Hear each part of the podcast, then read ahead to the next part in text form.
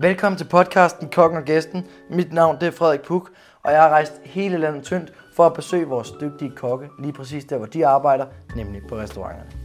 Her har jeg mødt dem til en samtale om dedikation, kreativitet, visioner, passioner og en masse fede røverhistorier. Den her podcast, den er til jer. Den skal være med til at booste branchen, give jer en masse madglæde og give jer en idé om, hvad det kræver at drive restaurant i Danmark. I har mulighed for at få jeres spørgsmål med i podcasten. Gå ind på min Instagram-side, Kokken og Gæsten, follow og smid et spørgsmål i story til den næste kok, så tager jeg det med videre. Den her podcast, den er sponsoreret af Copenhagen Sparkling Tea. Rigtig god fornøjelse. Goddag og hjertelig velkommen til Kokken og Gæsten. Det er mig en stor ære at kunne præsentere vores kok i dag, Jakob Dinergaard. Tak fordi vi måtte komme, Jakob. Tak. tak for og få lov at være gæst på, på Marshall. Jakob han er en øh, stor kokkepersonlighed, som de fleste af jer nok kender, og øh, lige nu slår sin folder på Marshall inde på, øh, på Kongens Nytorv. Og det er rigtigt forstået, at det er et års jubilæum snart her 1. april. Det er fuldstændig korrekt. Stort tillykke med det, Jacob. Tak. Øhm, jamen lad os bare starte. Hvad, hvad fik dig til at synes, du skulle blive kok? Jamen jeg øh, som 16-årig, der vidste jeg stadig ikke, hvad jeg ville. Øhm, og jeg kan huske, at jeg tog 10. klasse med, for jeg var simpelthen i tvivl. Øhm, og så var det et øh, praktikjob, der simpelthen vendte det hele op og ned. Øhm, og det var det var simpelthen på Nokken i Rungsted Havn. Okay. Af alle ja. steder. Jeg kommer selv fra Rungsted, så det er faktisk meget sjovt. så simpelthen dengang var der en restaurant, der hed Nokken, og jeg kan huske, jeg, jeg kommer ind i køkkenet, og jeg kunne mærke energien, og jeg kunne mærke duften, og de var meget generøse til os, og sådan smag. Um, prøv at se, hvad vi laver i dag, og hele den her energi, der var, den, den bliver meget betaget af. Um, og da dagen var omme, Øhm, der kan jeg bare huske, altså det var sådan, jeg mødte ind om morgenen og fik at vide, at du kan gå hjem kl. 16, du kan også blive til ja. service, og altså tiden forsvandt fuldstændig for mig.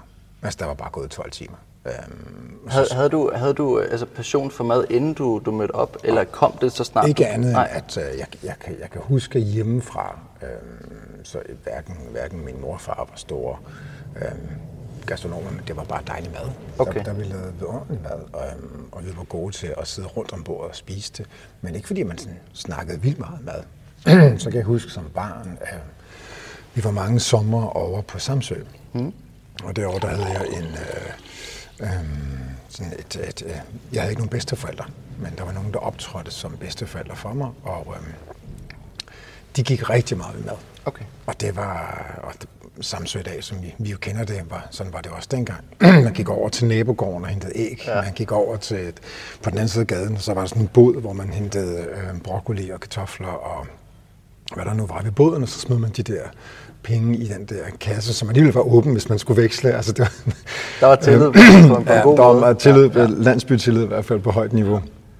Øhm, og så den måde, man brugte energien på øh, at lave maden. Men hvor virkelig, der kunne jeg mærke, at når man sad og pillede fjordrejer, altså en hel dag, og så fik en fjordrejer mad, øh, hvor meget arbejde der lå i det. Ja. Øh, og nydelsen var også større. Øh, men det blev bare bragt ned på et niveau, hvor, hvor at, at interessen kom meget hurtigt. Øh, jeg gik ud i haven og hentede himbær. Jeg gik over i skuret og hentede syltede øh, ting, som, øh, som hun har brugt enormt meget energi på. Jeg kan bare huske morgenmaden. Altså, det var ikke bare lige humslig at spise. Altså, der blev virkelig sat op til morgenmad. Um, og man gjorde meget ud af at bare sidde om, om, omkring bordet. Det var sådan mit lille øhm, øh, gæstebud. Ja. Øhm, Babettes gæstebud derovre. Øhm, så, så, det, så, så det er sådan fællesskabet omkring maden? Ja, det var, det var 100 procent. Ja, ja. og, det, og, og så kunne jeg bare mærke energien omkring bordet. Um, og det, det, var, det, var, det var meget stort for mig, det kan jeg huske. Altså, det, det betød utrolig meget for mig, det med at sætte sig ned og, og, og spise. Jeg kunne huske en gang, jeg sagde, at jeg elskede, øh, jeg fik forklaret Bodil, at jeg om morgenen øh, elskede et stykke toastbrød, men det skulle, altså det skulle komme op af toastrestauranten. Du skulle se det? Jeg skulle simpelthen se det, og så skulle jeg tage den, så den stadig var lun, og så skulle jeg smøre øh, altså lidt smør på, ja. og så lidt syltetøj, og så den der sprøde, øh, altså det var ikke det der den der toastbrød, der havde ligget for længe, men det var det, var det der. Det var processen ja, også bag, ja. der var vigtig for dig, det var for at du kunne nyde den. Og jeg sad helt stille og roligt, og jeg bare sad for mig selv og bare spiste det der, og det hele kørte op i hovedet. Og det hun så gjorde, det var jo så, at hun tog den der brødrester ind i spisestuen og satte den i stik med en forlængerled, så jeg kunne få lov til at få oplevelsen. Og det var det er jo, altså hun, hun ramte jo mig Ja, på, det på ja, fordi du kan se, det er jo virkelig det, jeg gør i dag. Præcis det. Hvis gæsten ønsker, har et ønske, og specielt her på Dagnatær Præcis. og på mig selv, hvis der er et ønske, man har, jamen så er det jo vores opgave. Man kan sige, den I har med anden der, som I også kører Det må man sige. ind til bordet, det er lidt ligesom en toaster, kan man er, sige i grove det, det er i hvert fald... Der var ikke så øh, meget ved det, hvis I stod med det ude. Altså, hvis der kommer til lærken ind med et, et, øh, med- med et bryst an, og så, ja. og så du kan også være, at tjeneren kommer ind og hælde såsen på, men, ja. men det, altså, hele det livs, der, altså, ja. det, hele det show er jo, altså, jeg, jeg, har, jeg elsker det at gå ind. Det, det, men det, det var helt klart det, der Det var så vendte. Samsø, det var... Det var Samsø, det var Det var barndom, Nokken. det var, det var Nokken, der gjorde det, og så var jeg så privilegeret, at, at øhm, jeg arbejdede på, nede på Rungsted øh, gård, Ja. på Forsikringshøjskolen, som, som, som tjener. Øhm, og der var der en, øh, en, som var gift med direktøren på Hotel Marina. Og øh, jeg kan huske, også der blev jeg også meget, jeg snakkede meget om det, jeg gerne ville øh, bare, altså, være kok. Ja. Øhm, og hun var sådan, Jacob, ved du hvad, jeg, jeg finder lidt af det. Jeg snakker lige med min mand, og så øh, kan vi se, om der er en, en, en elevplads. Og jeg erindrer, det var nærmest en uge efter, vi var til samtale, og inden jeg set mig om, der jeg skrev under. Og, og og, altså, det, det, var, det var så fantastisk. Du kunne mærke den, at det, det var det. Ja, det, det ja. ville jeg gerne, rigtig, rigtig, rigtig gerne. Og, og så derefter, så... Øh, Så var det, øh, så kunne jeg, så havde jeg en, altså, det var på Hotel Marine, Ja. og det var, det var godt. Jeg var glad. Øh, Det var, der var kokke og kokkelever, som der var sådan det der fællesskab, som jeg også godt øh, og det var på samme måde som på Nokken, og, eller kunne du allerede der se nogle forskelle? Ja, jeg kunne se forskel på, at altså, Nokken var jo kun en praktikplads, mm. så det var nogle få dage. Um, og da jeg ikke vidste mere om dansk gastronomi, på det tidspunkt, så var Hotel Marina var, var nærliggende, for jeg kunne cykle, jeg kunne tage toget, jeg var, og det var sådan, man havde selvfølgelig spurgt um, ude i byen, om at det er et godt sted at, at stå i lære, og det havde jeg fået at vide, det var godt. Jeg havde også fået at vide, at, at hr. Larsen var en hård køkkenchef af den gamle skole, mm. um, og han havde sine sin opfattelse af, hvordan han ville drive sit køkken. Øhm, men grundlæggende var der så mange øh, gode ting ved Hotel Marina, som ligesom skaber der den her base. Øhm, og der var også en kok, der hed øh, Gert Henriksen, som jeg var meget betaget af, og som også tog sig lidt af mig, og ligesom han kunne se lyset, han kunne se, hvor, hvor begejstret jeg var for Tog under at lære. Ja, Ja. ja, og han var god til at forklare og fortælle, øhm, hvordan øhm, tingene fungerede i køkkenet, og han var god til, han var, han var selv meget glad for at fiske. Vi var, Hotel Marina var jo tæt ved Ja, lige- havet. lige ved havet. Så, så på den måde, så alt det her med fisk og alle de her grundtilberedningsmetoder. Er ved Vedbæk Havn, øh, Hotel Maria. Ja, Vedbæk Bare så alle er Fuldstændig. Så det var også en gave. Øhm, men så var jeg så privilegeret, at min, øh, min onkel, han kendte til øh, Daniel Letts på Kong Hans. Så en anden, øh, jeg var ikke engang så langt henne inde i mit øh, lærerforløb, så, så siger han, Jacob, hvis du kunne tænke dig at tage, altså have et frijob, altså se noget andet end hos Marina, ja. så, er jeg, så var Kong Hans på det tidspunkt jo virkelig altså stedet, man gik hen i byen. Øhm, og så inden jeg set mig om, så havde jeg simpelthen næsten alle mine fridage booket op på Kong Hans. Så samtidig med, at jeg var elev, så tog jeg toget ind til København, og passerede jo Dagnatær. Ja. Ja. Det må vi ikke glemme. Nej. Så jeg har jo kigget på den hvide dame i, i, siden 1990. Ikke? Ja, jo.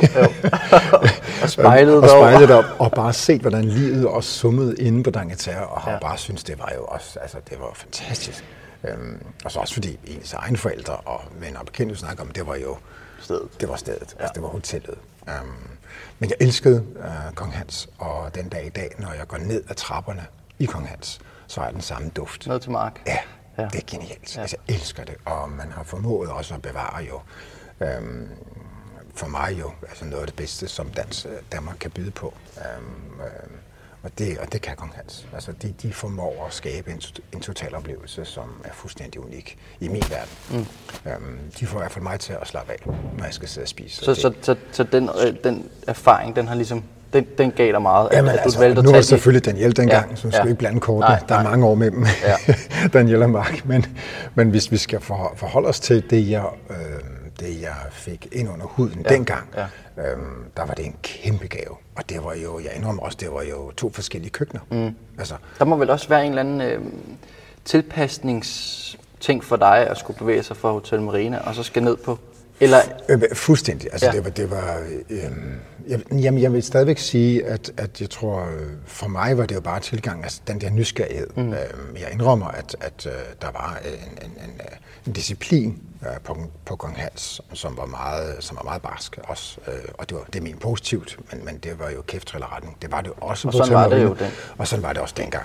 Men, men, men det var jo en del af præmissen, så, så det var ikke noget at stille spørgsmålstegn ved. For mig var det vigtigt bare det der med at hele tiden blive med at kunne lære og dufte og smage, og så øh, se, hvordan man arbejdede med bare med råvarerne, og hvordan de, den kreative proces var jo utrolig inspirerende for mig. Um, så begge ting var jo, og dengang der var det jo ikke sådan, om så stopper jeg på Tamarina, for så skal jeg være i liv på Kong Hans. Nej, for mig var det bare at få begge verdener. det hele. Ja, ja. For, altså få begge verdener, ja. og, og, og jeg nød, øh, og jeg var ikke bange for det. Altså, når jeg tænker på det i dag, så har jeg jo arbejdet 60-70 timer om ugen, øh, men bare for at få noget ind under huden. Ja, for din egen skyld. For egen skyld. Og jeg elsker det jo. Præcis. Så det var jo og det er jo det, helt altså, det der med at kunne arbejde for sin egen skyld, og med at gøre det for sig selv og ikke for andre, det er jo det også det, der gør, at man, man gider det. Det er alt afgørende. Ja. alt afgørende. Så hopper vi lidt frem i, i tiden, Jacob. Ja. Noget udland. Du har været i Belgien ja. og i Frankrig. det er rigtigt. Hvad har, du, ja. hvad, har, hvad har det givet dig at, at, at komme derud og få noget, noget kokkedannelse i Europa?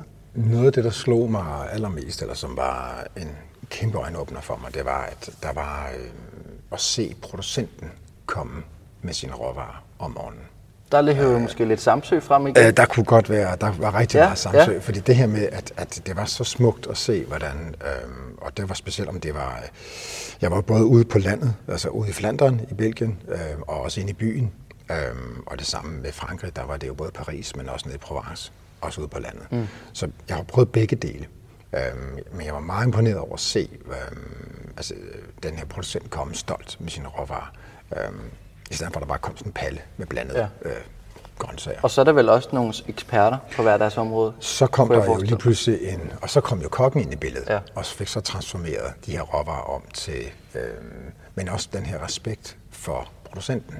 Øh, så hele det her forløb var jo meget prisværdigt for mig øh, at se, hvordan de, altså hvor meget respekt de havde for, for råvarerne, hvordan de arbejdede med det og fik det bedste ud af den. Sådan, så selvom noget kunne være så enkelt, men, men at en morgel er jo ikke bare en morgel, den skal også tilberedes til perfektion, og man skal så fremme smagen. Um, og det kunne jeg bare mærke, at den der enkelhed i det, mm. øh, og man ikke blandede 10 forskellige ting sammen på tallerkenen, men man var meget stolt af at se her, der er en tomat, men det er også den men bedste hvilken tomat. tomat? Ja, ja, ja. Øhm, og, og i virkeligheden så kunne tomat ned i Provence og øh, lidt olivenolie og lidt salt. Nærmest, øh, så det kunne næsten være det. ja. øhm, så, så der, der havde, lærte du sådan et, et dybere kendskab meget, til meget, og, og ligesom at bringe den et sted hen, hvor ja. den ikke behøver at have for mange spillere, men man kan lidt stå for sig selv. Fuldstændig rigtigt. Øhm, og hvad med hensyn til, nu har vi været lidt inde på det her hierarki, eller sådan lidt den måde, man arbejder sammen i et fællesskab i et køkken. Ja. Var det en anderledes oplevelse i udlandet end i Danmark i den tid? Ingen tvivl om det. Jeg, jeg havde, øh, man kunne godt mærke, at, at øh, øh, det var helt klart. Altså, der var selvfølgelig dem, som, jeg vil sige, i de store køkkener, der, var det, øh, der kom der jo folk udefra, ligesom mig. Mm. Og de kom jo bagerst i køen. Um, så man fik selvfølgelig noget af det arbejde, som måske ikke var så attraktivt, men uh, som, som var lidt... Uh, men stadigvæk, så, så fandt jeg bare meget lysten i at jamen, få det gjort, um, og, um, og så komme videre igennem. Um, så derfor så arbejde, jeg har altid haft en evne til at arbejde mig hurtigt op igennem hierarkiet. Så jeg var aldrig rigtig bekymret for det.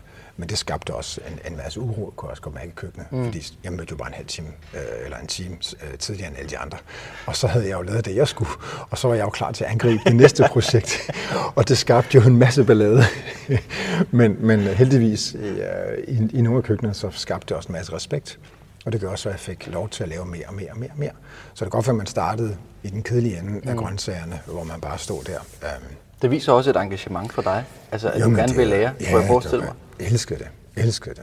Og, ja. og i forhold til køkkenchefen på de steder der, kunne de se en, en Jakob, der gerne ville og gerne vil lære, eller, eller var det meget sådan, at hvis du ikke var franskmand eller fra Belgien, så røg man stadig lidt, der var lidt længere vej? Det, var, det kom an på, hvor stort køkkenet var. Okay. Og det er klart, du kunne jo sagtens drukne i 30 kokker om dagen øh, hvor man, hvis man var et sted, hvor der kun var 10, så var det jo ligesom, altså, så var det nemmere at trænge igennem. Øhm, men jeg har aldrig følt det som, som, altså, jeg gjorde bare det, jeg blev bedt om, og så var jeg bare mere sulten for at få noget mere. Øhm, men det er også noget at gøre med, hvordan du gør det. Så for mig var det også bare kom sådan, næste, hvad så? Hvad kan jeg hjælpe dig med? For jeg, fandt, jeg havde sådan en følelse af, at det var en naturlig proces for hele holdet, at vi alle sammen arbejdede for at Øh, fordi der, det, var, altså det var jo vildt øh, i nogen service, øh, specielt øh, da jeg endte hos Ducasse i Paris, der var det jo, øh, når man lavede en ret, øh, så var det jo nærmest, altså man skrællede nærmest artiskokken, når du fik bongen.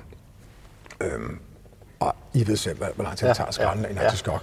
Ja. Og, og retten skal serveres om 8 til 12 til 15 eller 18 minutter, afhængig af, hvad det er for en ret. Var det en forret, var det en hovedret? Kunne ja. vi overhovedet nå det? Hvorimod uh, i andre køkkener, så havde man allerede gjort det enten dagen før, eller så din mise plads var jo meget ligesom, her var det meget her, her og nu.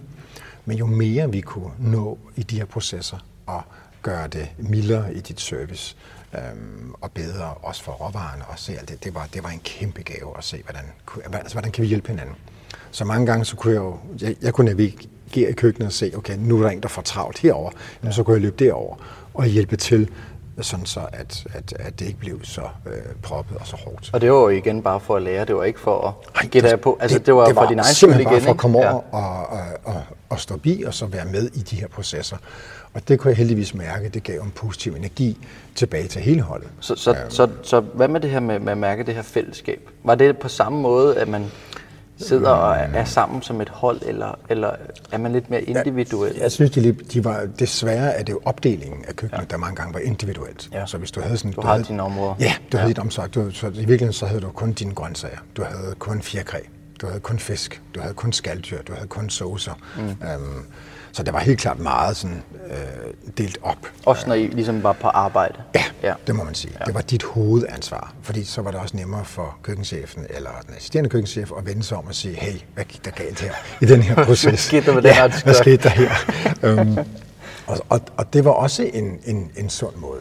Jeg ser, øh, jeg, jeg vil sige med tiden, og jo, altså, jo ældre man bliver, så har jeg så lært i hvert fald at navigere og se køkkenet med andre øjne, for at få mere øh, en funktionel og en mere positiv energi, øh, sådan så alle ser lidt mere af, hvad de går og laver. Så det ikke bliver kun det her, øh, for så går de jo fast.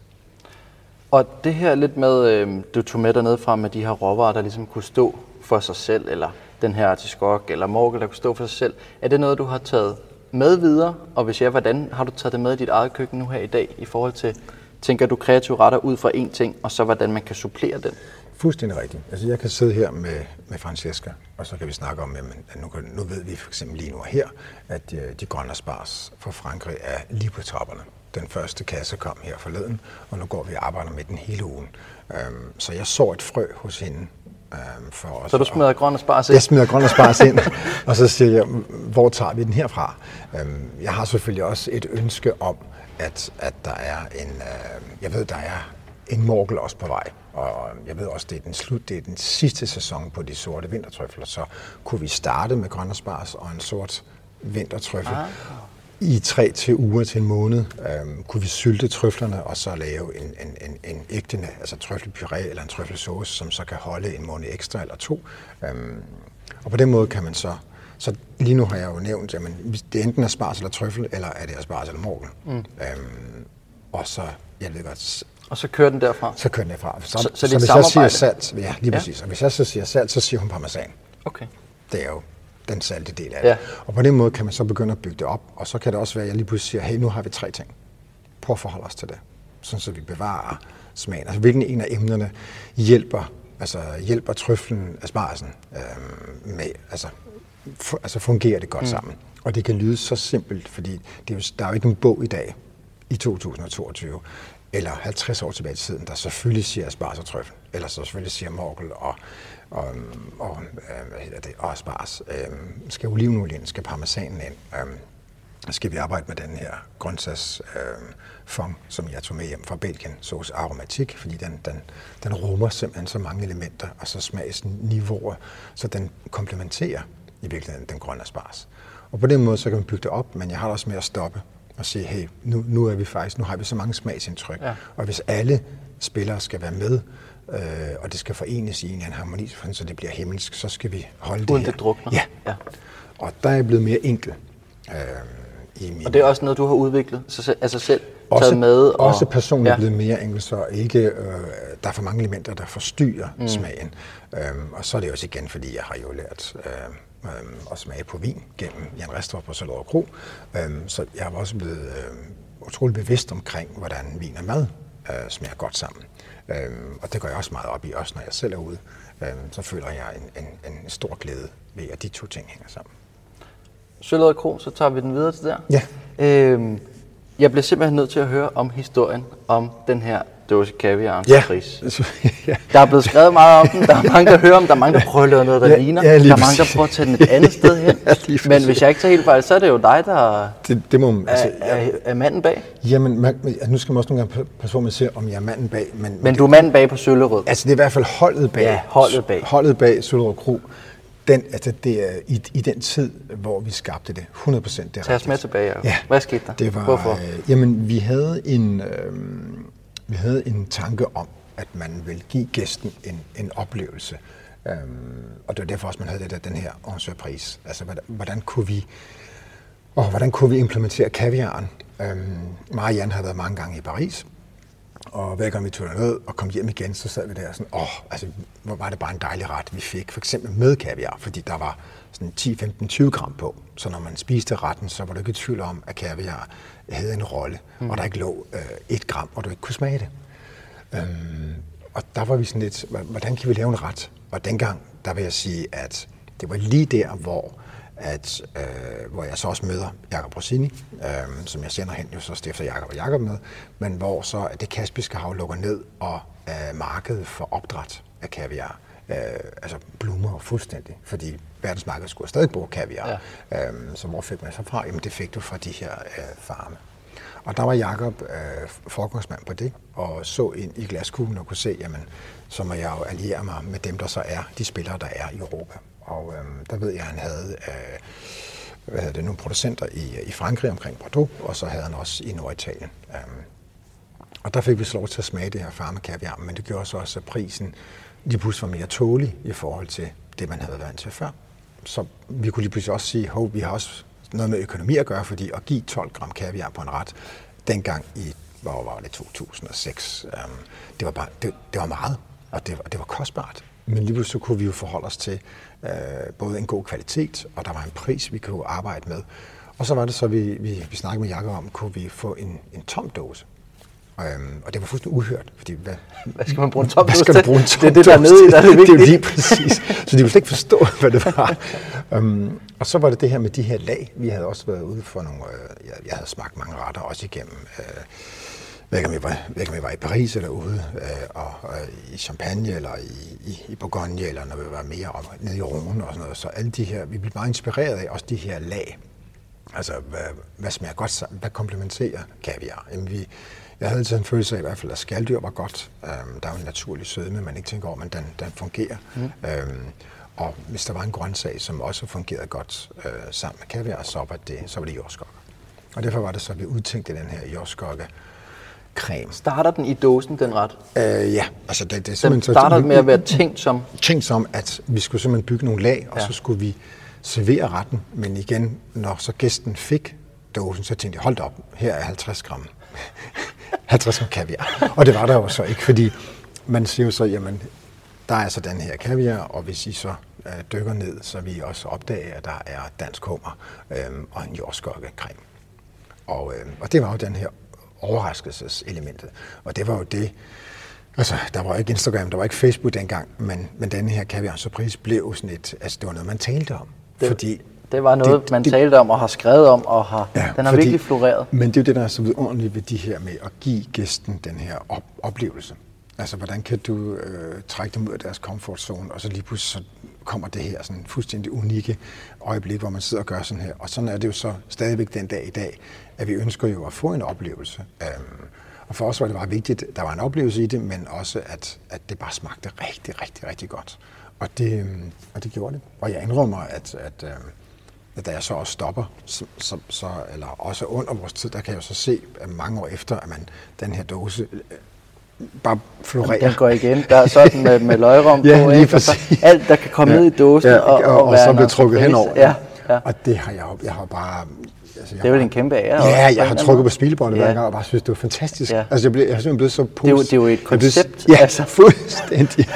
Og, og, og længere den ikke. Og der er jo ikke mere i det, end, end, end ligesom mange andre, at man, at man kokke eller kunstner, at man udtænker en tanke, øhm, og så det skaber øhm, den her oplevelse, og det, og det er jo det, folk kan huske. Mm. Og det er jo ligesom at få en gave, altså det er jo som fra barns ben af, så hvis du kan relatere noget, hvor du har en følelse af, at, at gud, det er ligesom at få en pakke, og så var der øh, noget øh, indeni, som virkelig gjorde dig lykkelig. Ja. Og, og det er jo det, den gør. Det er det, det den, den her dose, det er bare det, den kan. Den giver dig en oplevelse. Og det er også til at sige, at mange af de lag om alt det, der så har været, altså hvad folk så har, eller hvad kokke i, så i fremtiden også har skabt med det, så kan du se, at det har, jeg, jeg har selv set det i desserter. Altså, jeg har jo simpelthen set en, en kaviar-dessert, øh, men hvor så man, man, man også har skabt en is nedenunder og lagt nogle lag, og den har været lige så fortryllende, ja. fordi den igen gav den der sådan, ho, Den giver den der wow, ja. den der overraskelsesmoment. Fuldstændig. Ikke? Så den, den har, det, det har været ekstremt positivt. Og den er jo også bygget op om, om tre ting. Altså det, det, det er jo tre simple, elementer. Simple, simple køkken der. Enkle, ja. og, og kaviaren, den følger der jo senere, det kommer vi ind på, på senere. Den retten startede med et udgangspunkt om kaviar. Ja. For at, ligesom at kunne lave noget wow-faktor med kaviar. Fuldstændig rigtigt. Og, og var kaviar inde på kokkescenen i det omfang, den er nu, eller var den sådan mere eksklusiv? Altså, den var virkelig eksklusiv på det tidspunkt. Så i tilbage i 06, der var det, der var det, der var det et eksklusivt. Det var ikke, at man bare går over og køber Nej, en dåse kaviar? Det, øhm, det, det, det, var det ikke. Altså, det var, vi kunne se på, på de steder i, i, i Danmark, der, der var på højt niveau, som, som, som brugte kaviar på retterne, at, at det var helt klart, det, altså, det var et meget eksklusivt oplevelse. Um, Havde I det nogensinde af kortet, mens du var der? Øh, nej, aldrig. Nej.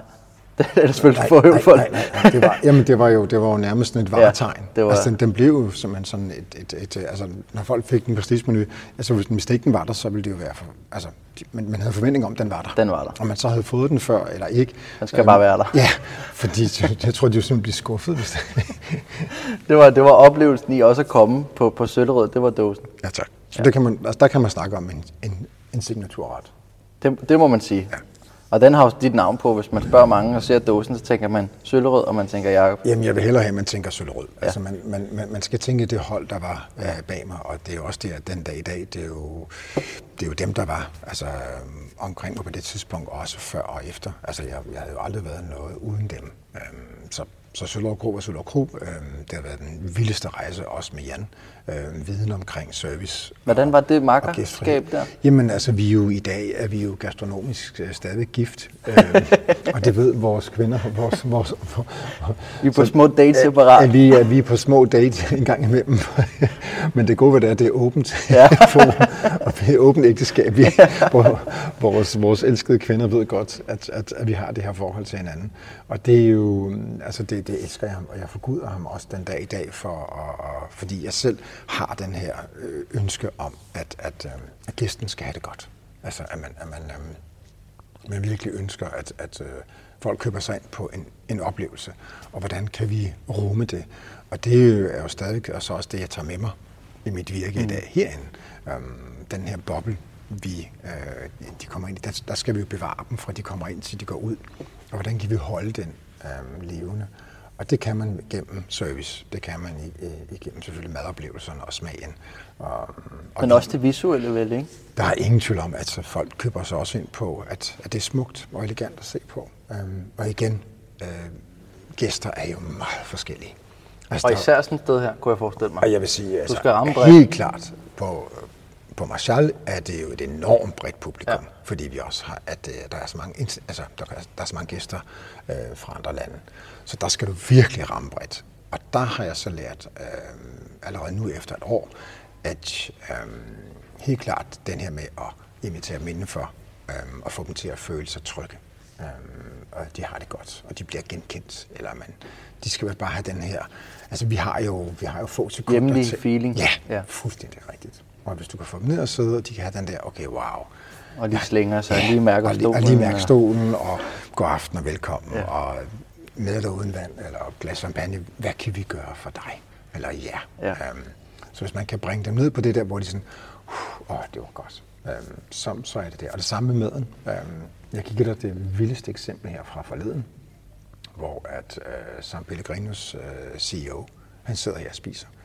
Og uh, han har spist på uh, fire til fem af de bedste restauranter i København lige nu. Og også lige en uden for København. Mm. To uden for København. Altså ubetinget. Det er top med pommen. Det er det alle. Altså når de flyver ind her, så er det der, de skal spise. Og øh, han er, sidder så også her og spiser. Og øh, han sidder sammen med en ven. Øh, og vi kommer ind, og øh, vi, øh, vi, vi laver de her snack til dem. Øh, og så kører vi kanetten ind, fordi det har været et ønske. Og det, der er så smukt, det er jo så, at øh, til sidst så får han så dessertkortet. Og øh, fordi jeg har den her kendskab til is, som nogen er bevidst omkring, øh, så kommer det bedste, han overhovedet kan sige. Det er, kan jeg ikke bare bede om en kugle is? Der skal ikke være noget drys. Der skal ikke være nogen sovs. Der skal ikke være noget ovenpå, nedenunder, ved siden af. Bare stå skal for bare sig selv. bede om en kugle vaniljeis. Han, han har jo lige i fem dage været ja. igennem alt muligt. alt, hvad alle drømmer om i fem dage. Nede i, I hele deres liv. alt. Alt hvad, han, altså alt, hvad du overhovedet kan drømme om på fem dage, har han jo fået. Ja. Og det er jo hans job. Og jeg, han var, jeg spurgte ham jo, hvordan har dine oplevelser været? Og han sagde, jamen altså København lige nu, det er jo, det er jo den vildeste madscene. Altså det er jo vanvittigt. Mm. Så højt øh, et niveau, men også alsidigheden og, og, og, og, hvor forskellige er. Så det er jo, det er jo, det er jo, det er jo altså, det er en kæmpe oplevelse. Og så alligevel, så skal han bare have en kugle vaniljeis. Og det er jo der, hvor jeg bliver så lykkelig, fordi jeg får alligevel bragt ham Du får bragt ham ind i hvor, helt ind til virkeligheden, ja. hvem han er. Og alle kan, kan Altså- ligesom genkende en kugle vanilje. Jamen, han, jamen prøv at høre, han var helt høj over ja. den her kanet eller pres. Altså, han var lykkelig, og, og han var nede i det. Og lige så siger han bare, kan jeg ikke bare bede om en kugle vaniljeis og en kop kaffe? Ja. Det var det. Og der, der viste han jo i virkeligheden sit, sit eget jeg. Øhm, det, det, det, er bare det. Og så gik jeg ind og spurgte, om alt var okay. Og jeg kunne bare se på ham. Altså det der, de to ting til sidst. Bare det der. var perfekt. Så, ja, så behøver jeg ikke mere. Det er også et match made in heaven. Ja, ja, Vanilje det er det. kaffe, Jamen, det virker altid. affogato. ja, for og op i også. Det elsker. Den kører. Men det var bare så, det, det var, det var meget, altså det var bare, det var bare stort for os, og så Ja. ja. mærke, at, øhm, at det jo virkelig var i det, han, han symboliserede virkelig meget det, vi jo gerne vil også her. Det er jo også genialiteten i enkelheden, som han, han prøver at, at fremme der. Ikke? Ja. Og sige mere det behøves var- ikke. Nej, behøver ikke mere. Jamen, så tager vi isen videre, Jacob. Ja. Jakob og Jakob Ice Cream. Ja. Hvordan starter det eventyr? Og Jamen, hvorfor det- starter det eventyr? Jamen, det startede med, at øh, Jakob Rossini inviterede mig på en tur ned til El Bulli. Den var lige ved at lukke. Mm. Jeg havde ikke prøvet det endnu. Alle havde snakket om det. Og det var, Og det er for alle, der lige er med, det er en meget visionær og visuel menu, ikke? Øh, det må man sige. Der får vi jo, vi er der til frokost, og vi får jo alle retterne, og jeg kan ikke huske, om det var 38 eller 42 retter. Øhm, og det var øh, altså, stadigvæk, altså den dag i dag, en, en, en vanvittig oplevelse, men det er jo helheden for mig. Det er jo ikke så meget, jo, der er mange retter, hvor jeg, måtte, altså, hvor jeg simpelthen ikke kunne gennemtænke, hvor skørt det er. Mm. Øhm, men smagsmæssigt var det, var det jo vanvittigt. Men jeg var lige så meget imponeret over øhm, velkomst.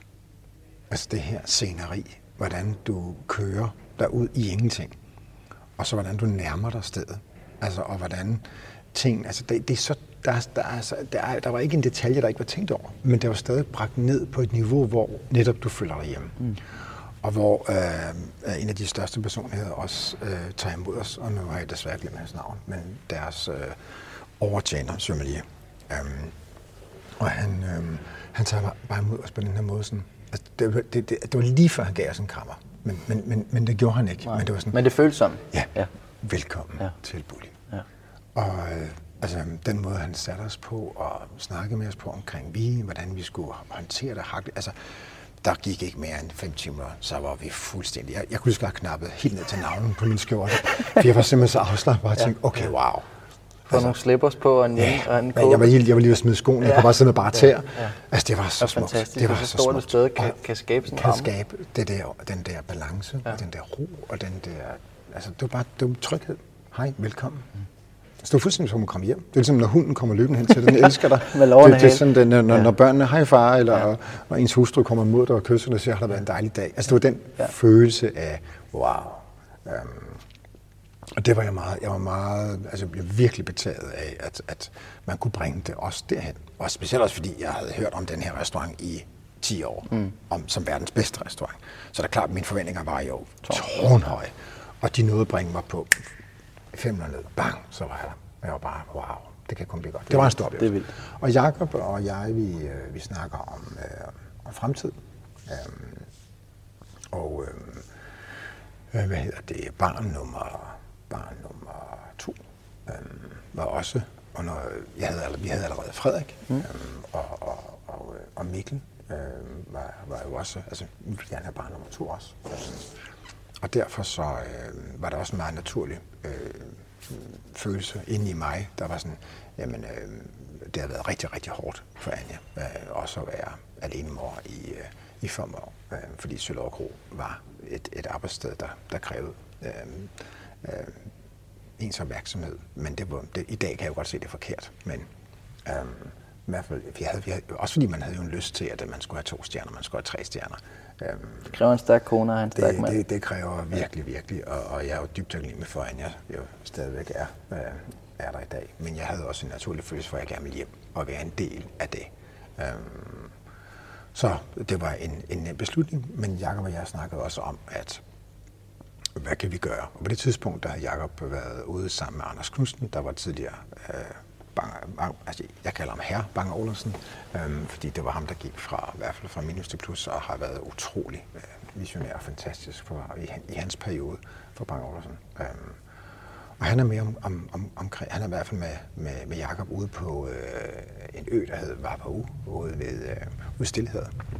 Og derude, der øh, havde de sådan noget, noget vanilje med hjem, og det var out of this world. Det var så fantastisk. Vinlineholdet var ekstremt højt, og det smagte virkelig godt. Det var anderledes end Tahiti. Det blev ligesom vin, så det var mm. en anden droge. Um, men det var enormt intens. Og uh, vi snakkede om, hvad, det, hvad, kunne vi, altså, hvad kan vi gøre med den? Og så um, snakkede vi om, at jeg havde i hvert fald et, jeg havde haft et ønske om, altså, at Manilis skulle være bedre ude i supermarkedet. Altså, hvordan kunne vi få her for Danmark til at få øjnene op for, at vaniljeis er ikke bare den, du spiser på en toprestaurant. Den helt hvide. Nej, uden noget som helst. Ja, som, som, som bare dufter lidt, men ikke rigtigt. Ja, så hvordan kunne vi simpelthen, altså, kunne man tage, øh, var det muligt? Um, altså, det var det, så vi lagde hånden på Bibelen alle tre, um, og sagde, nu, nu, øh, det kunne vi godt tænke os at se, um, at se øh, om, om det, var, det var muligt. Så vi, sad jo, vi startede nærmest nede i en kælder i en baggård, uh, hvor Torben Klippo hjalp os med et et, et lille øh, rum, og så stod vi der og testede og testede og testede. Og så, Starter det her op, mens du er på Søllerød, eller stopper du for jeg stopper at for, ja. at lave, ja. for at være hjemme hos, øh, hos familien, mm. og så for at lave Og så kører det, ja. ja. helt klart. Um, så det var en, um, så det, det var ligesom øh, startskridt til det. Og jeg kan også godt mærke, at ja, hvis jeg ikke er på Søllerød Kro, så skal jeg jo i hvert fald lave noget, der har noget, altså jeg, jeg kan godt lide at være udfordret, og jeg kan godt lide at få at vide, at det, det, det kan ikke lade sig gøre. Altså, øh, tanken er jo også, Jamen, der er ikke nogen, der har gjort det før. Altså, hvem har taget og skrabet ægte vanilje op i vaniljeis og kørt det ud i enten til en restaurant eller ud til supermarkedet af, af ekstremt højt niveau og, øh, og god kvalitet. Men vi var også udfordret, fordi den is, vi kender fra restaurationsbranchen, den vi laver her og nu, jamen, den bliver jo hård, når den bliver frosset ind. Mm. og så kan her på Danmark ikke forholde sig til det. Så, der, så kan vi snakke om smag indtil vi krasser af. Men, ja. men, men det nytter jo ikke. Nej. Så, så, så, så derfor skulle vi også begynde at lære om, om øhm, konsistenser. Og stadig bevare, at mælk og fløde og sukker. Øhm, og hvilken stabilisator skal vi så bruge? Jamen, så kan man bruge tang. Jamen, øh, man kunne bruge johannesbrød kernamel for at skabe en form, som så holdt formen, selvom den blev frosset ind. Øh, men det var også noget, vi skulle i gang med at lære at se, hvordan, øh, ud, altså, hvordan arter det sig. Øhm, så på den måde var det jo en kæmpe proces. Kæmpe kreativ Det må man sige. Proces. Men, men det gav jo øh, ja. enormt meget brændstof til min, øh, til min hjerne, for så kunne jeg jo arbejde med det. Ja. Men havde du et hold, der støttede op om det? Eller var Jamen, det bare det var, dig, der det var, havde den det var gastronomiske mig og Jacob Anders, der, okay. der, der, så vi var tre, der startede op med det. Øhm, og så fandt vi også en, vi havde også en følelse af, at der må der være nogen inden for restaurationsbranchen, der har et behov for en ægte vaniljeis. Mm. Øhm, som kører måske 50, 100, 150, 200 kuverter om dagen, og som ved, hvor meget det kræver at lave en, øhm, en ægte vaniljeis. Altså, øhm, så der havde vi også et følelse, altså, en, en, en følelse af, at der må være et hul i det marked. Og det fandt vi hurtigt ud af ved, at øh, MASH og Stegten Sushi jo lige pludselig også øh, kom ind på den bane. Jeg stødte ret hurtigt på den på MASH. Der kørte ja. de egentlig kun dessert med jeres is, lige og så præcis. kunne man få 1, 2, 3, 4 kugler, og så kunne man vælge lidt på forskellige. Så der var det jo så Francis, der, der ja. ligesom øh, var med på, at øh, jamen, hvis du kan skabe den her is og den smag, vi gerne vil have, som vi kender fra restaurationsbranchen, og du også kan få styr på konsistenserne, jamen så har vi et produkt, vi kan bruge, fordi de kuglede jo vanvittigt mange kugler om dagen. Så på den måde så var der et, et, et, øh, en, hvad kan man sige, den gren kunne vi mm. arbejde med, og så var der så senere hen også en gren, der hed, jamen hvordan kunne vi, altså kan vi komme ind i, i, i supermarkedet øh, og, og se, hvordan, jamen, hvordan vil her for Danmark så øh, tage imod den. Øh, også fordi det ville jo være dyrere end det, de var vant til. Så var der et marked for det. Og der ved jeg, der har Jacob jo altid været ekstremt kreativ, også omkring form og farve. Ja, altså, og vi startede det rigtigt, at det startede nogle små flamingo, det, ikke? Det var I detalj. en firkantet. Flamingo med, med bånd omkring. Lige præcis. Øhm, og det tog jo vanvittigt lang tid at lave. Øhm, og, altså, sådan så det lignede processen. lidt sådan en, en, en man kugler også på, på restauranter. Det, det kunne være en isterning, ja. men det der var så fantastisk, som, som Jacob var meget visionær omkring, det var jo, jamen hvis du kigger ned i en montre, eller hvis du kigger ved sådan en frysevæg, så havde jo alle den der samme halvliters form, vi ja. kender fra Ben Jerry og Häagen-Dazs. Og lige pludselig, hvis, du bare, hvis dit øje glider sig hen over hele den her væg, og lige pludselig kommer der en firkantet boks, ja. så vil du af natur jo sige, hov, øh, der er noget anderledes. Og så hvis farven også taler til dig, så vil du gribe ud efter det. Mm. Og så fandt vi ud af, at de her mekanismer, jamen er det, er det mænd eller kvinder, der køber? Øh, i, altså, øh, hvad, hvordan reagerer man ud fra det? Og der prøvede vi så at finde ud af, men, og der var Jacob genial til også at finde nogle meget, øh, altså nogle, nogle, nogle dragende farver, som var æstetisk smukke. Og øh, også øh, udsmykningen, altså det var ikke bare en vaniljestang, men det var også vaniljeorkideen. Så på den måde var der masser af æstetik indover, og det var... Helt vildt, den havde jo den der grå farve. Og... og, og der var en orkidé med vanilje øh, stadigvæk stang på, men, men det var bare, det var utrolig smukt. Og øh, jeg indrømmer også, der var utrolig mange udfordringer med det, fordi selvom vi fandt ud af i processen, øh, at man kunne bruge øh, tang, og man kunne bruge Johannesburg kanelmel, og man kunne bruge sådan nogle ja, ting fra naturen, der skabte en god konsistens, så havde vi jo stadig en is, der var tungere med mindre luft i. Mm. Og det øh, gjorde jo så også, altså øh, industrien kommer jo vanvittigt meget luft i, og det er der jo en grund til. Et, de tjener mange penge. Øh, to, øh, hvad hedder det, øh, det er lettere, altså når du tager ud og fryser, ja. så er den jo lettere at skube. Hvorimod vi vil jo ikke have øhm, al den her luft i. Øhm, fordi ellers så vil intensiteten af din is jo ikke have den her power, som vi ønskede. Vi ønskede jo, at du som bind for øjnene kunne gætte inden for 3-5 sekunder. Øh, vanilje, chokolade, lakrids, øh, hasselnød, øh, hembær, jordbær. Altså hjernen skulle reagere på det, mm. for så har den også nemmere ved at huske det, den får. Og så er der også øh, mere større glæde ved at spise det igen. Og så søger du, altså du søger oplevelsen en gang til. Øhm, men, men vi skulle lige pludselig, lige pludselig også begynde at skrive, at den skal tages ud 20, 20, 20 ja. minutter før. ja. Og forestil dig, når nu er her for Danmark, og det, og det liv, vi lever i ja. nu om dagen, ikke? det er jo sådan, jamen, når du vil have is, så skal du have is nu. Du kan ikke sidde og vente 20 minutter på en is. Sæt den op, og altså, så vente. Det er vanvittigt. Ja. Så du skulle både ændre også folks opfattelse af, hvordan du lige pludselig skulle spise is. Ja. Så det var en kæmpe det var en, proces. Ja, det var det. Og vi står her jo stadigvæk 10 år efter. Og, og det er jo stadig en proces. Fordi det er, det er, det er, når du skal ændre på, på, på menneskets øh, hverdag og den måde, de, de, øh, de agerer på i deres... Altså, så, så, så der er nogle gange, så det er jo vanemennesker, og så det der med at skulle sige, hey, nu skal du gå til højre stedet for at gå til venstre. Og det, det, det har stadig... Det er jo det, der er desværre. Det har været en enorm opgave. Men, men, men det er jo, altså, vi har jo ikke, vi har jo ikke ville give op på, altså, på projekter. Det er jo, det er jo heller bevare den Ej, gode det smager smag. også uh, Heller bevare, altså, bevare den gode, genkendelige smag. Så, så råvarerne har altid været øh, virkelig øh, for os en, en, en, en vigtig del af det. Og det startede med vaniljeisen, og så udviklet i produkter for at prøve en bredere vifte? Simpelthen eller? for at få en bredere vifte. Ja. Øhm, også fordi vi kunne mærke, da vi både inde i restaurationsbranchen, der var der mange efterspørgsel. Vi kunne jo også lave is, som for eksempel øhm, Stegten Sushi bad om at få en yuzu sorbet. Og den yuzu sorbet øh, var jo også unik, øh, fordi den var ikke på markedet endnu overhovedet. Øhm, der er rigtig meget Yosu i dag. Ja. Men, men, men det var der men, ikke den Men ikke for 10 år siden Nej. var der ikke. Nej. Så på den måde så var det jo også en, en fantastisk øh, måde at arbejde med ting, som, hvor vi også var nødt til at være kreative og skulle udvikle. For at få det til at lykkes. At I ligesom fik stillet en opgave ja. og prøve at løse. Ja, ja. Nå, fedt.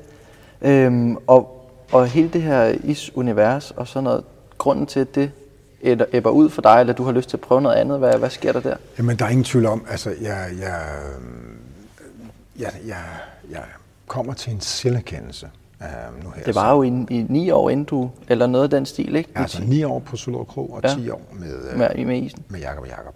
Men det var lige så meget en, en, uh, en proces, hvor man uh, får et form for wake-up call, uh, hvor at uh, drengene er blevet så store nu, uh, og, og de har det godt, og de er velfungerende.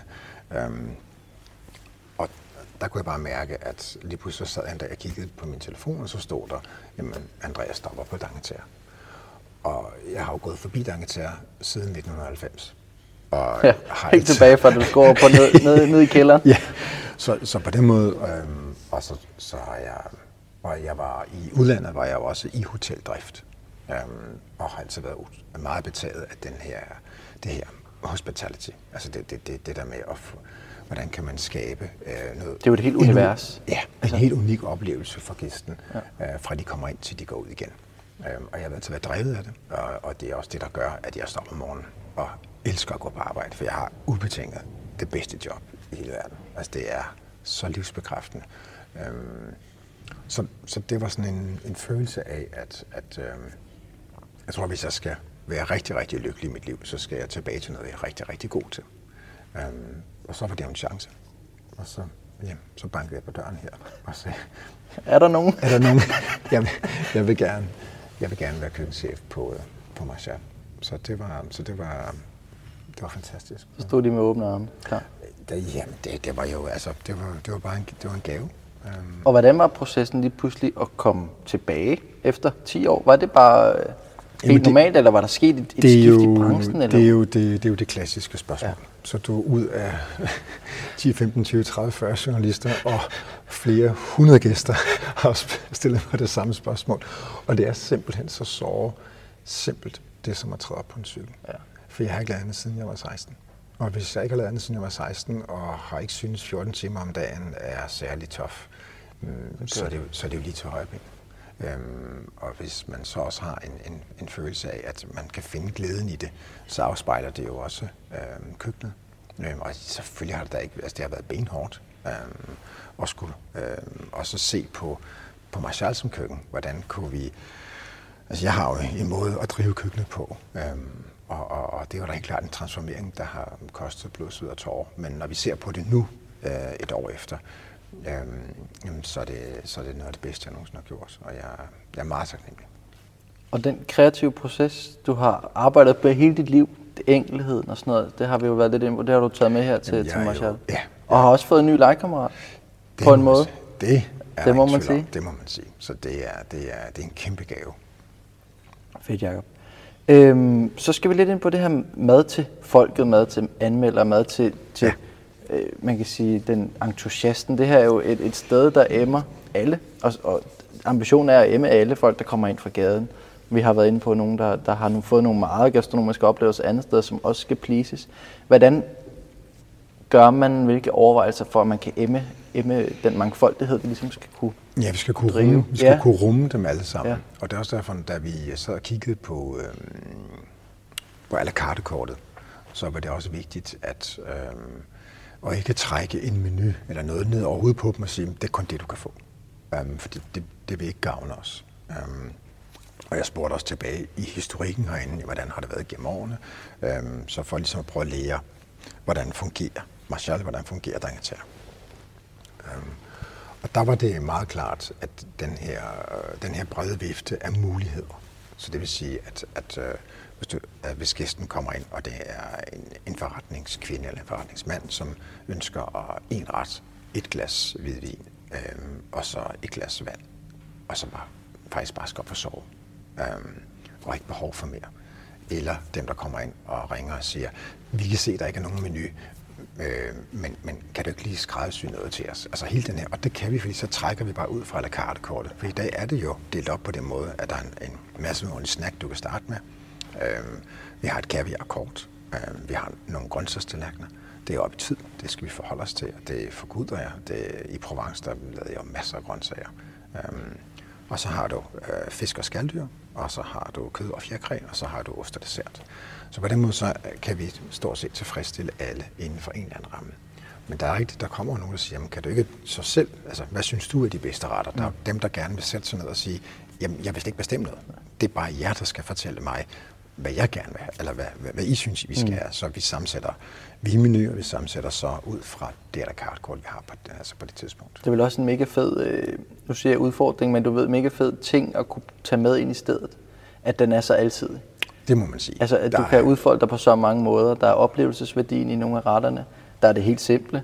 Du kan, du kan, du kan gøre så mange ting her på, på Marshall, ikke? Ja. Øhm, I forhold til, til det her Michelin, arrangement. Ja. Der er nogen, der går op i det, der er nogen, der ikke går op i det. Ja. Nogen, der har forskellige holdninger til, at det er det rigtige, der får det ene og det andet og det tredje. Ja. Hvad, hvad, hvad er din ligesom, vision i forhold til det på det her sted? Men der er ingen tvivl om, altså øh, nu er jeg 49, øhm, og jeg vil indrømme, at med alderen, der slapper jeg mere af.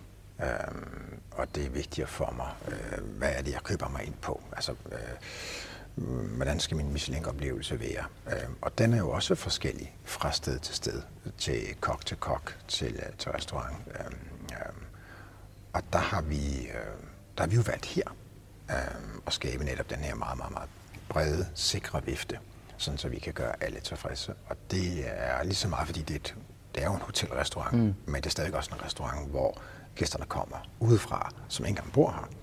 Så du skal jo virkelig kunne ramme. Øh, og der har jeg, øh, altså, jeg er blevet mere i hvert fald, altså, i starten var der en kok, der spurgte mig, skal vi så have to stjerner? Skal vi have, skal vi have tre stjerner?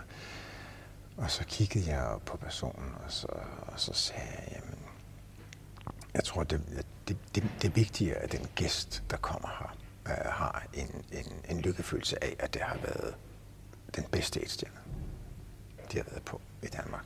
Eller Øhm, og, og jeg kunne mærke på, at han var, sådan, han, han var ung, han kunne ikke rigtig forstå, hvorfor vi mm. ikke var så sultne efter to og tre stjerner. Øhm, og senere hen, så meget kort til efter, var han så inde og spise i restauranten. Og så siger jeg til ham, hvordan har du det så nu? Efter det, du spørger mig om. Og så kunne jeg mærke på, at han var sådan, jo, jeg kan godt se det nu. Altså det der med at spise også sin egen mad. Øhm, og, og, og få den her lykkefølelse af, hvor, hvor givende det er, og hvad man køber sig ind på. For det er jo, det er jo forskelligt. Men ja, fra, fra dag i dag, der er vi lykkelige for, at vi har en stjerne. Um, vi vil hellere have fulde hus, end at have to og tre stjerner. Um, og det mener jeg, um, at, at det, er, det, det har en større værdi. Mad til folket og ikke til anmelderen. Ja, Um, og, og, og, og igen også, altså, Selvfølgelig øh, på Solokro, der var vi jo, altså der sov vi jo ikke hele natten, øh, fordi op til fredag, altså natten mellem torsdag og fredag, så var, var man nærmest, man stod over klokken to om natten og hævde avisen ud af politikken for, og, og man sad der om morgenen og bladrede, og, og man var nærmest ved at hoppe ud over havnekanten, ja. ikke? fordi man kunne slet ikke være i sin krop. Øhm, og jeg indrømmer, at, at uh, ingen tvivl om, at det er jo også en drivkraft. Øhm, og, øh, men jeg er helt klart blevet mere rolig med, med, med alderen, øh, og mere sikker i, øh, jamen det her passer godt sammen med det her. Øh, og tiltro til dig selv også i høj ja, grad. Det, ikke? Det, altså. og det afspejler også, når ja. man går ind og siger, øh, god eftermiddag eller god aften, og har de det godt, og hvad kan vi gøre for jer, for jer i dag? Øhm, og der er der helt klart nogen, vi, der skal jo også være, altså der er jo også, øh, det, der er jo en hård side bag alt det her, og det er jo, at vi vågner også op om morgenen til øh, øh, folk, der har været øh, utilfredse med den oplevelse, de havde. Øhm, og der kigger vi også ind i det billede og ser, jamen, hvordan kan vi gøre gæsten gladere? Altså vi tager det jo til os, og så mm. siger vi, hov, vi skal måske arbejde hen i den her retning i stedet for den her retning, øh, så vi kan rumme flere mennesker. Øhm, så på den måde ser jeg det også som ekstremt positivt. Øhm, der er også nogle gæster, som nærmest er umulige at stille tilfredse. og dem, og dem øh, altså, der, der må man sådan, okay, men altså, det, det, det er vi virkelig ked af. Der har, der har været en, der har snakket. Nu kører vi jo øh, vildt, øh, og vi får noget fantastisk øh, lige for tiden, som bliver skudt fra dag til dag øh, i hele Nordsjælland. Øh, og det får vi ind, og det er, det er en vanvittig kvalitet. Øh, og der har været en herre, som har sagt, jamen altså, vildt skal tilberedes ved jeg tror det er 74 grader eller 75 grader. Det har han læst. Og det har han læst. Og han kommer ind, og, og han mener det. Ja. Og, til, og til sidst, så har vi jo, så, så er der jo to muligheder. For enten så kan man sige, jamen, øh, øh, hvis vi tilbereder øh, ryggen her ved 74 grader, så skal de bare vide, at, at så bliver den i hvert fald overtilberedt i forhold til, hvad vi ønsker. Men hvis de ønsker det, så vil vi rigtig, rigtig gerne tilberede øh, det her stykke vildt til dem med den her grad, for at gøre dem lykkelige og glade. Det er også noget af en gæst. Øh... Og der, der, der kan man sige, at altså, det har været sådan, altså, vi kunne så mærke på ham, at altså, sådan, om den var, nu, nu var den også overtilberedt, så han, han sagde jo så, jamen, altså, nu er den jo for hård. Øh, altså, og så sagde vi, jamen de har fuldstændig ret her. Ja. Og nu kommer, så det, nu kommer så det spændende, fordi vi skal passe på, om ikke at give ham uret. Altså, ja. du, du skal jo ikke sige, jamen, det er balancen der. Så det er balancen ja. i, jamen øh, ja, den, nu er den jo for hård. Øhm, så vi har også nu, når han, han kom her forleden igen, og vil have det samme igen, og skulle prøve at lave den samme forklaring, så sagde vi, vi vil kraftigt råde dem til at tage en anden ret. Fordi den kan vi ikke blive enige om. Vi, jamen, vi kan ikke vinde. Nej. Vi, vi vil Nej. simpelthen ikke kunne vinde. Øh, øh, øh, og, og, og han er så stadig på, det er den, selvom han har prøvet den grad, og, og faktisk også erkendt, at den ikke var tilpas, så står Jamen, han fast. der var sådan nogle fire, ja. øh, og, og, og det er jo også derfor, hvor man så bare skal altså, prøve at læse gæsten, og så få det bedste ud af det. Så altså, man kan sige, for mig så er det jo, om du kok eller tjener, men du skal nærmest være øh, altså, psykolog for at simpelthen læse, øh, hvad er simpelthen gæstens behov. Dejligt, Jacob. Så springer vi lidt frem til nogle, øh, nogle lytterspørgsmål, nogle følgerspørgsmål, der har været kommet ind på, på min Instagram. Ja. Vi starter bare lige ud med, hvad du egentlig tror, der ligger til grund for, og nu antager jeg succes, for det synes jeg, du har, men hvad ligger til grund for den succes, du har, du har opnået? Øhm, jamen, øh, lykke, altså skal vi, altså, jamen, ja, ja, altså, ja. jamen det er jo, følelse, ja, et det eller følelse, andet, det er jo altså fra, fra, som vi har snakket om i programmet, fra, fra jeg får den følelse på, altså på Samsø, Øh, Samsø er grundstenen til det her. Altså i virkeligheden, øh, den der følelsen af, wow, at vi sidder rundt, rundt om bordet og, og spiser. Også sammen det med familie eller det med venner, men jeg kan mærke, at der sker noget omkring det her bord, som er så intenst og som er så givende. øhm, og som bare skaber en, en vanvittig lykkefølelse. Øhm, og så igen med alle råvarerne, der var på Samsø på det tidspunkt. Øhm, det, var, det var enormt inspirerende. Øhm, og, og tage det, og så øh, tage den følelse igennem hele livet, og så bare hele tiden søge efter altså den der glæden ved at gå på arbejde, og så hele tiden have de der nysgerrigheden og målene for at, at, at, at blive bedre. Men så er der også en fantastisk følelse at se, hvordan den så også Altså roen kommer mm. også på et tidspunkt også. Og jeg indrømmer gerne på Sølov at man brugte ni år på at skifte nærmest menu øh, hver tredje uge. Og der var ikke nogen, der kiggede mig og sagde, hvorfor? Hvorfor er det, det lige skal være altid hver tredje ja. uge? Altså, gør du det for gæstens skyld, eller gør du det for dig selv? Og, og det var helt klart, jo mere os kokke køkkenet der, så skal vi skifte menu, og så skal vi det, så skal, det, vi, så skal vi så skal vi på det, så skal ja. Jeg sagde bare sådan, I kunne bare have gjort det. Altså, kig nu på sæsonen. Mm. Se nu på, altså find nu roen i, jamen det er det, der er i sæson, og så få det bedste ud af det. Øhm, og så virkelig gøre det mere. Øhm. Den giver, det giver så meget mening, den tanke der. Ja. Altså. Og det har, det har været altså, grundstenen i, øhm, fra fra start til altså nu her og så frem til i dag. Øhm. Jeg kan ikke lade være med lige, jeg vil udfordre lidt på det, ja. med toasteren. Mm. Altså den, i vores samtale her, jeg kan ikke, jeg, mine tanker går tilbage på den toaster, mm. både når jeg tænker kaviar entreprise, mm.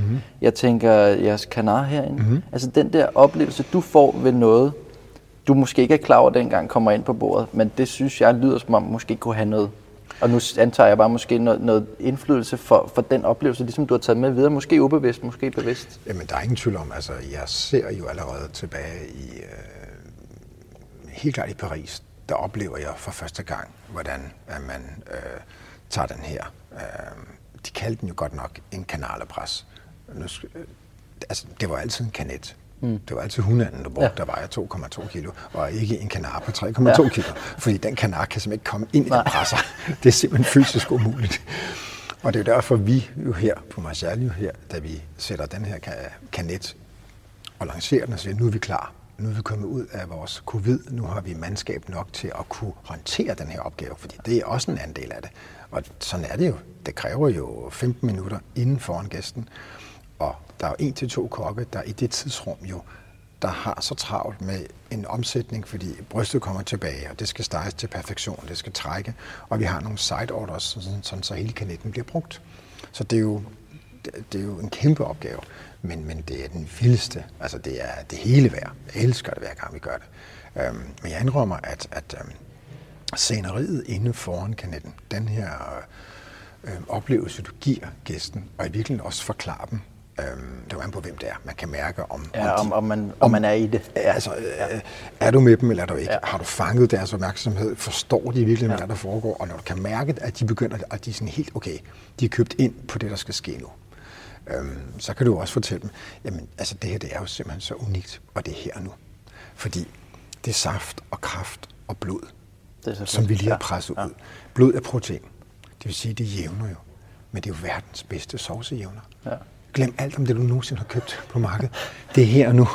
Altså, og så stå med dit brune smør, og nu har vi valgt at bruge øh, kirsebær nede fra Frederiksdal, øhm, så har vi valgt en, at lave en, en reduktion på rødvin og portvin og kirsebærsaft øh, og ligesom kirsebæredike, så du har en vis syre, ligesom du har kanar eller orange, mm. sådan så at retten ikke bliver for... Øh, altså, det er jo en rig ret. Han er jo også en rig ret, selvom selve kødet er magert, men, men med, med, med, med skinnet og alle de andre ting, så, så, så, så har vi, vi valgt i hvert fald at skabe en smule syre, sådan så at andet brystet bliver en mere balanceoplevelse. Mm.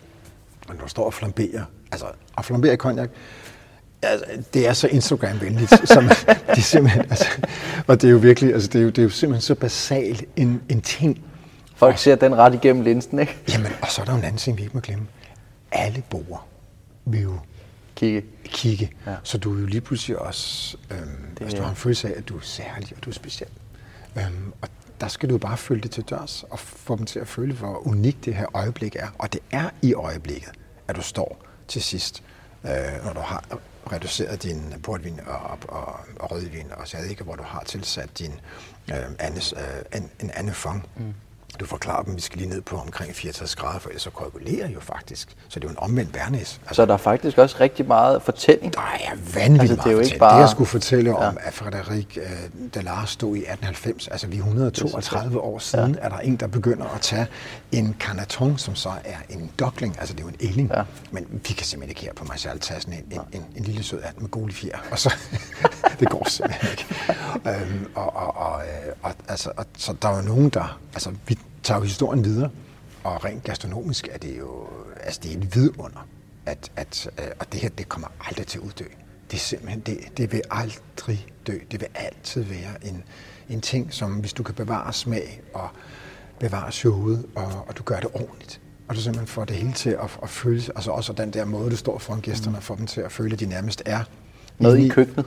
Altså. Jamen, de står faktisk ja. i, køkkenet sammen med mig. Ja, ja. Og jeg ved godt, nogle gange så skal jeg tage mig selv i at stå inden foran gæsten, for jeg står derinde, og jeg smager såsen til at fortælle os, prøv at se nu, nu begynder den simpelthen at jævne. Nu er vi der med, jeg smager til med salt og peber, så tager jeg min i, og nogle gange skal jeg tage mig selv i og sige, det er simpelthen, det smager så godt det her. I forstår slet ikke, hvor godt det her det er. I skal glæde jer. I skal simpelthen glæde jer. det bliver vildt. Det bliver vildt, det her. Og jeg skal næsten tage mig selv i, at det sådan ikke, ikke overdrive, ja. fordi, men jeg bliver så betaget af, hvor godt det er hver gang. Ja. Jeg bliver aldrig træt af det.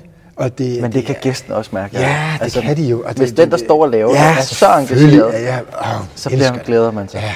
Det er engagerede det, mennesker, er det lige bedste. præcis. Og så når man så kommer, altså alle de her side orders, der kommer ind, og de kan se, at vi har tænkt os om, og der, der, der er noget syre, der er noget sprødhed, der er noget, øh, altså alt har en anden form for balance i hele udførelsen af retten.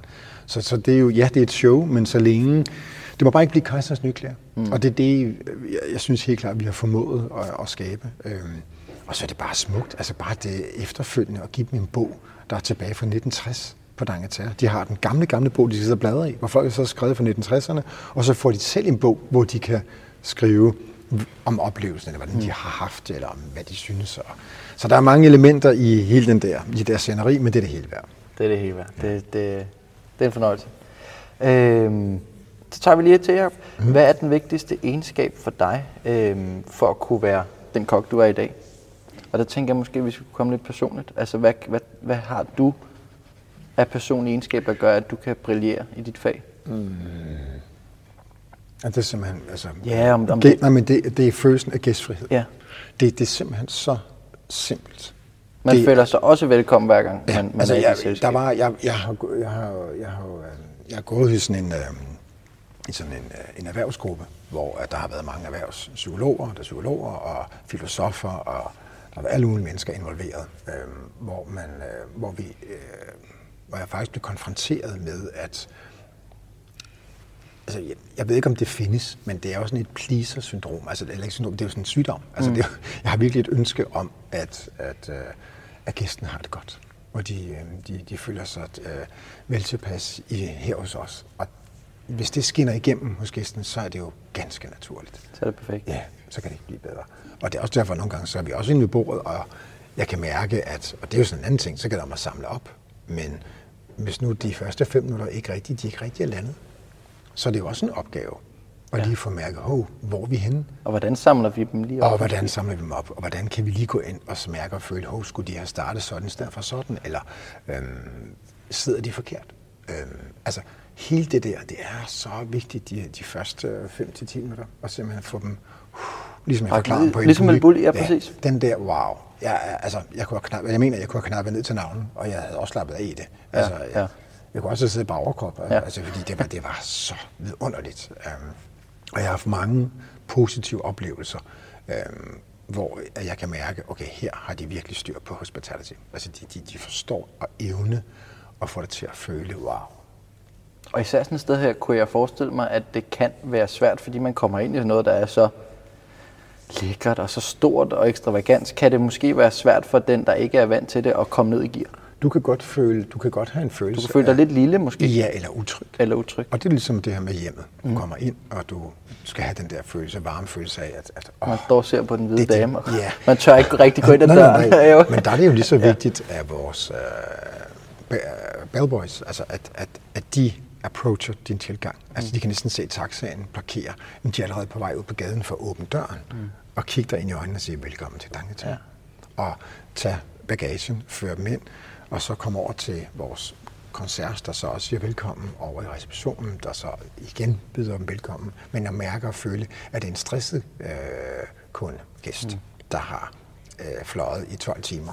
Øh, så skal du ikke begynde at, at snakke om, hvordan hans familie har det. Altså, ned i ro. Hvordan, hvordan, hvordan kan vi bringe ja, den her gæst ja, ned på ja. sådan, og velkommen til, og er noget, vi kan gøre for dem. Mm. Skulle den person have måske lige lidt mere omsorg i forhold til en anden person? Øh, så det gælder om at læse. Altså det er så vigtigt, det sprog, at kunne læse gæsten, øh, når de ankommer.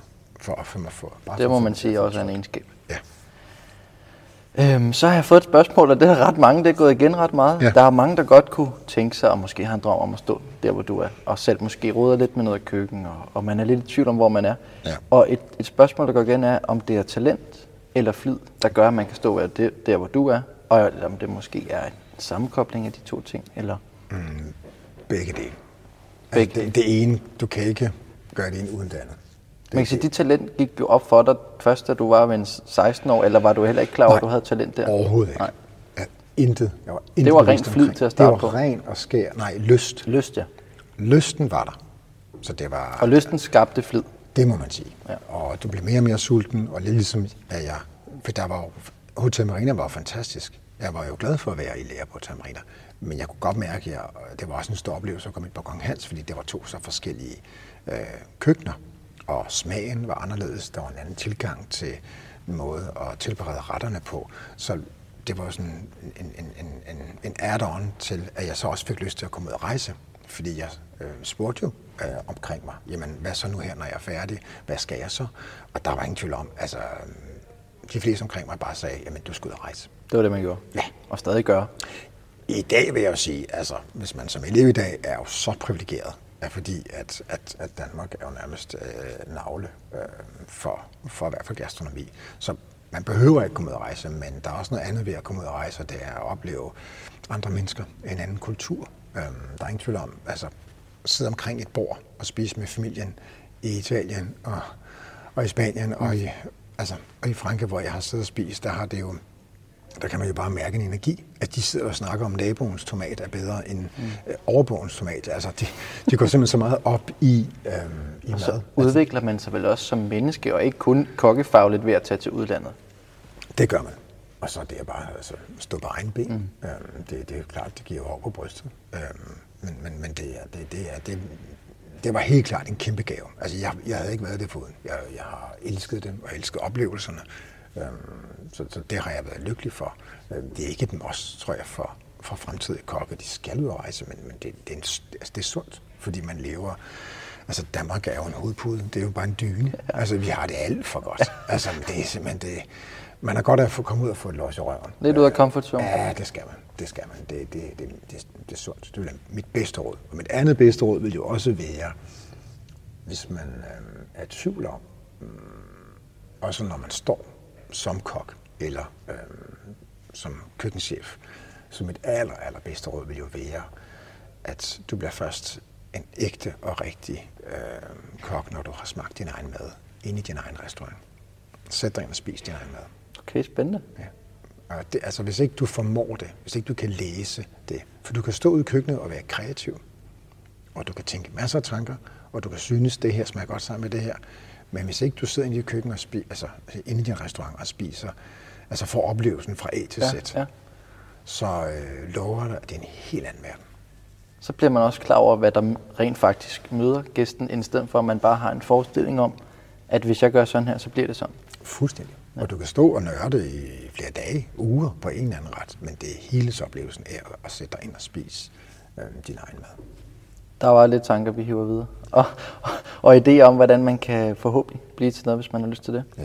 Jeg tænker, at vi skal slutte af med en lille røverhistorie eller anekdote, eller hvis du har et eller andet sjovt. Øh, oh, det må godt jo... være noget, der er fortalt før. Det behøver ikke at være nyt, men, men hvis du har et eller andet lidt jamen, sjovt, vi jamen, der er, jamen altså, oh, om de er sjove, eller om de... Nej, men spændende. spændende er sjove.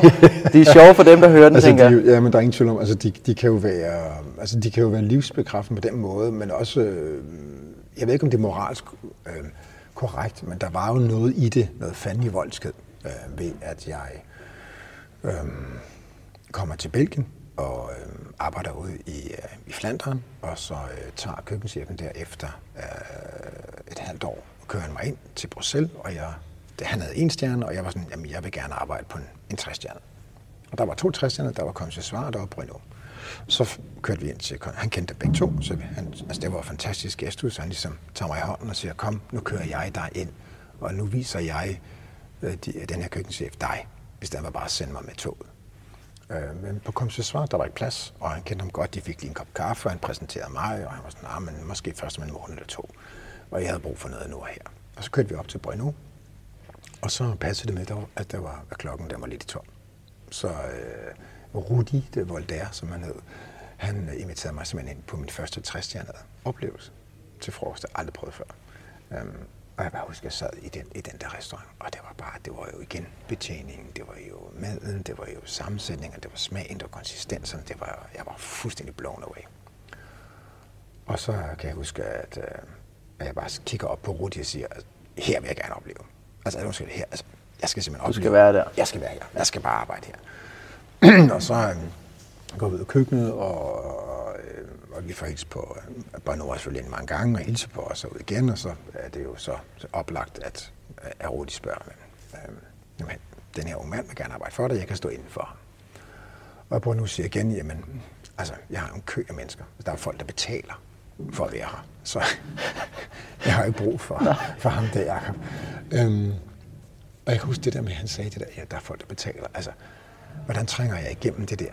Øhm, men jeg skulle have noget, så Rudi kører mig ned til en god ven, der var på et hotel, og jeg var så øh, et par uger. Øh, jeg boede gratis på hotellet, og det var nyopstartet, og jeg lavede noget mad, det var frygteligt. Men hver morgen vidste jeg, øh, at klokken 8, der mødte de på arbejde hos Bruno. Altså, det var hans hus, det var mm. hans hjem, så han boede ovenpå, og restauranten var nedenunder. Okay. Og så stillede jeg mig om bag køen, sammen med alle de der kokke, der stod og ventede på at gå på arbejde må jeg hilse på dem alle sammen, og godmorgen, og de kunne være sådan lidt, hvem er du? Så sagde jeg, jeg er en, der gerne vil arbejde hos jer, men jeg kan ikke få lov, fordi der er ikke plads. Og så går alle ind, og så går jeg med. Og så kigger Bruno på mig, og så siger han, du, du skal ikke arbejde der. Nej, siger det da godt. Men jeg vil gerne. Og så var jeg sådan, nej, nu må du stoppe. Altså, du, du skal gå hjem. Ja, men så gik jeg hjem. Det gjorde jeg så, øh, når var der lukket to dage. Det gjorde jeg så i, jeg kan ikke huske, øh, var det, i, det var næsten fra oktober til til, det, til december. Det var næsten, ja, det var næsten altså, tre måneder, men ikke hver dag, nej, men det var meget ofte gik op og sagde, jeg skal have det job. Og det var ugen før juleaften, og jeg kan tydeligt huske det. Han blev som så træt af mig, og jeg begyndte at lære kokken at kende. Jeg synes, det var genialt. du kom hver dag? Jeg kom, nej, jeg kom næsten. Altså, jeg kom meget men ofte. relationerne kom? Relationerne så typisk, nå kæft, det er vildt, mand. Der står bare ham der. Han bare en arbejder, men han har ikke noget job, så jeg hilste jo bare på. Og, og så kan jeg huske ugen før juleaften, der øh, i 94, der tager han mig, øh, der siger han så, okay, nu er jeg simpelthen så træt af dig.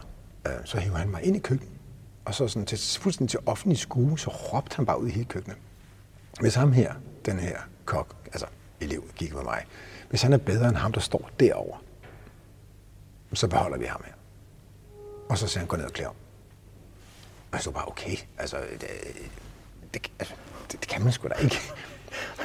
og fordi jeg var jo elev, øh, eller jeg var jo nybagt elev er selvfølgelig ikke, men vi er stærkere praktisk end teoretisk. Og øh, elever, der kommer ud fra skolerne i, i Belgien, er teoretikere. Altså, de er dygtige teoretisk, men ikke særlig praktisk.